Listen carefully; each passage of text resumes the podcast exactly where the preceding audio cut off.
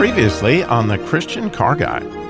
My kids laugh at me because I'm one of those people I like to laugh a lot and I like to cry a lot. A good day for me is if I cried a lot and I laughed a lot. So I like to watch Christmas movies because I cry all the way through them. If you think about the word sentiment or sentimental, Jesus says to remember. And then when you remember things, it touches that place in your heart that makes you laugh or it makes you cry. Interestingly, our culture does not agree with that so much. So if you look at the current definition of sentimental in the new Webster's dictionary, it says resulting from feeling rather than reason or thought.